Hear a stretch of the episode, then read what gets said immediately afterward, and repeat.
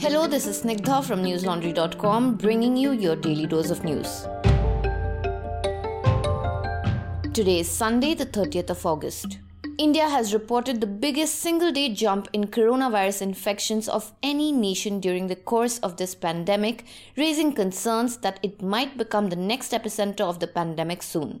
In the last 24 hours, the country detected a few hundred short of 79,000 new cases of COVID 19, pushing the country's total tally to 35.4 lakhs. Over 900 people succumbed to the disease, causing the number of confirmed deaths to surge past 63,000.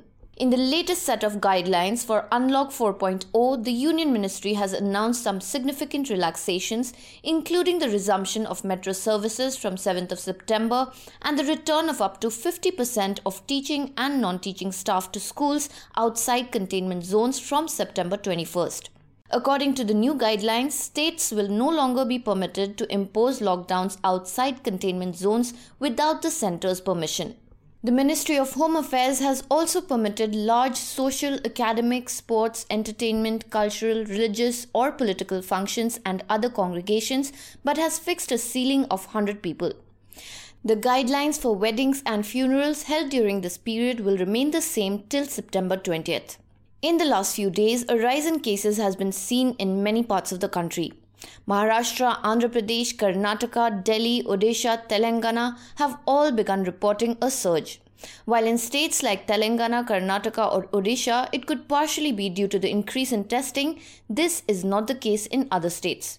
The most notable rise has been in Maharashtra, where more than 16,000 new cases were detected today. For more developments on the COVID 19 crisis in India, do tune into News Laundry Hafta. In this week's episode, our panelists were joined by acclaimed health and public policy journalist Manjot Kaur, who addressed common misconceptions about vaccine implementation, serological surveys, and herd immunity, noting that even after a vaccine becomes available, the possibility of life returning to normal is a long shot, and that we must be prepared for huge changes in our daily lives. Here is a snippet from their conversation. There has really not been any tracking a we do not even know that those who all those who attended these events whether this was ayodhya or whether that was that you know that puja in odisha whether all of them were even tested. Contact tracing as you were talking about it's almost an exercise i won't say in complete futility but it's it's not useful also at this moment the reason being of course indian government doesn't you know accept it but we are in community transmission. We, yes. we have been in community transmission for so very long now that people even don't discuss this term now. It's it's a given that we are in community transmission. If i am infected then you may have to trace back say 70 or 100 people.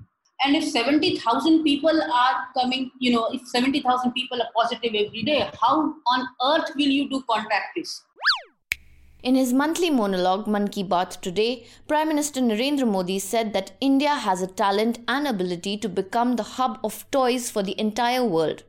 He called upon startups to work towards realizing this potential while being vocal about local toys. He said that the global toy industry is worth over 7 lakh crores, but India's share is very small and stressed on the need to increase the country's share. Modi called upon startup entrepreneurs to team up for toys. He asked young entrepreneurs to develop computer games in and also about India. He also lauded farmers because the sowing of kharif crops had seen an uptick as compared to last year despite the pandemic. The Prime Minister announced that September will be celebrated across the country as the Nutrition Month. The Prime Minister also called on teachers to involve students in finding out the stories of the unsung heroes of the country's freedom struggle. The Delhi High Court has, for the second time, dismissed a bail plea by Pinjra Tod activist Devangana Kalita in a case related to the communal violence that broke out in Delhi in February this year. Devangana Kalita is an activist and student at Jawaharlal University and is accused under the draconian Unlawful Activities Prevention Act or UAPA for her alleged role in inciting the riots in Northeast Delhi. The court said in its orders denying her bail that the investigation into the case is still pending. The presiding judge wrote that, and I quote, the statements clearly point out the role of the accused Devangana and also of other co accused persons and various actions taken by them in pursuance of a conspiracy. Considering the statement of such witnesses regarding the role of the accused Devangana and other accused persons whose conduct is also highlighted by various statements, I have no hesitation to hold that there are reasonable grounds for believing that the accusation against the accused are prima facie true. Unquote. During the hearing, Kalita's lawyer, advocate Adit Pujari, told the court that no such conspiracy occurred and that the UAPA has been wrongly invoked in this case. He argued that the expression of dissent was not an offense under the law and that Kalita has a history of resorting to cause based peaceful expression of dissent. Listeners, while the controversy surrounding the devastating February 2020 communal violence in Delhi carries on, those of you who regularly follow News Laundry might know that our reporters Ayush and Basant have been closely following the Northeast Delhi riots and the manner in which the police are investigating the violence that killed many people, a majority of whom were Muslims. We have already filed multiple reports for our Deep Dive News Laundry Sena series, an initiative by News Laundry that encourages our readers and listeners to fund the stories that they want to hear. Through our investigation into the murders of Maruf Ali and Shahid Alam, we have seen how the Delhi police's inquiry is being willfully mismanaged. Fake eyewitness accounts, Muslims being arrested for murdering Muslims in what was clearly a communal riots, these are just the tip of the iceberg. In case you've not read their reports, I urge you to do so right away. And if you heard about the recent attack on Caravan magazine journalists while they were reporting on a related story from Northeast Delhi, I'm sure you'll realize the risk our reporters take each time they go to cover these stories. So if you think they deserve your support, do read their reports, share them on your social media handles, make your friends and family members read them. And also subscribe to News Laundry so we can keep showing you the complete picture. This is something that a lot of our legacy media houses do not and will not do because they are dependent on ads and sponsors. Sponsors who very often happen to be the government. And that is exactly why News Laundry is 100% free of ads. So go to newslaundry.com and hit that subscribe button on the top right corner of the website. The president of the Indian National Congress, Sonia Gandhi, on Saturday, in a speech made at a foundation stone laying ceremony in Chhattisgarh, said, and I quote, The founding fathers would have never imagined that the constitution and democracy would be in danger 75 years after independence, as freedom of expression is in danger and democratic institutions are being ruined. Unquote. For the past some time, an attempt is being made to derail our country. New challenges have come up before our democracy. Bad thinking is dominating good thinking. The influence of Tana-Shahi, that is dictatorship, has been increasing on Lok Shahi or democracy. Unquote.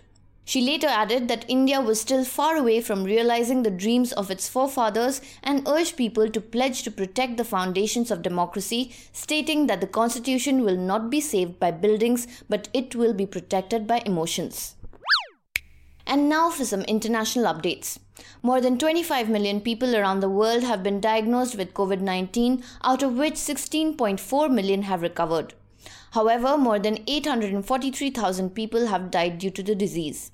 Thankfully, the global pace of new infections has steadied a little. It has taken about three weeks for the caseload to jump by 5 million cases to 25 million.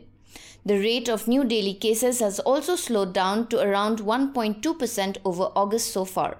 Health experts, however, stress that the official data almost certainly underreports both infections and deaths, particularly in countries with limited testing capacity. While COVID 19's trajectory still falls far short of the 1918 Spanish flu, which infected an estimated 500 million people, killing at least 10% patients, experts worry that the available data is underplaying the true impact of the pandemic. In Germany, Berlin police broke up a mass protest against coronavirus curbs on Saturday and arrested 300 in the country's capital after demonstrators failed to keep their distance and wear masks as instructed. In Hong Kong, pro democracy activist Joshua Wong has joined the call for residents of the city to boycott the COVID 19 testing plan being rolled out by the government starting on Tuesday. The Hong Kong Hospital Authority Employees Alliance have also joined Wong's call during a press conference on Sunday. Hong Kong has reported over 4,700 cases and 86 deaths so far. South Korea reported its 17th day of triple digit rises in COVID 19 infections as restrictions on on site dining at restaurants, pubs, and bakeries in the densely populated Seoul area take effect. On Friday, the country extended phase 2 social distancing rules, the second strictest level, for at least another week and announced tougher rules on places with high risk of the virus spreading. French authorities have made it harder for Tour de France teams to reach the finish line in Paris if a member tests positive. Officials decided that teams will be expelled from the race if two or more of their staff members test positive for COVID 19 within a week. The move was announced just a few hours before the start of the three week long race's opening stage in Nice. US President Donald Trump is set to visit the city in Wisconsin, which has seen widespread unrest since Jacob Blake, a 29 year old black man, was shot several times in front of his children. The White House said that Trump will travel to Kenosha on Tuesday and will meet with law enforcement officers and assess the damage from the recent protests. Jacob Blake was shot seven times by a police officer that has left him paralyzed, and it is still not clear if he will ever walk again. The shooting sparked some violent demonstrations in Kenosha and in other cities across the US. The year had already seen widespread protests against racism and police brutality over the killing of another black man, George Floyd, in police custody. On being asked if the president would meet the family of Jacob Blake, a White House spokesperson said that the schedule had yet to be confirmed. The US president has said little directly about last Sunday's shooting.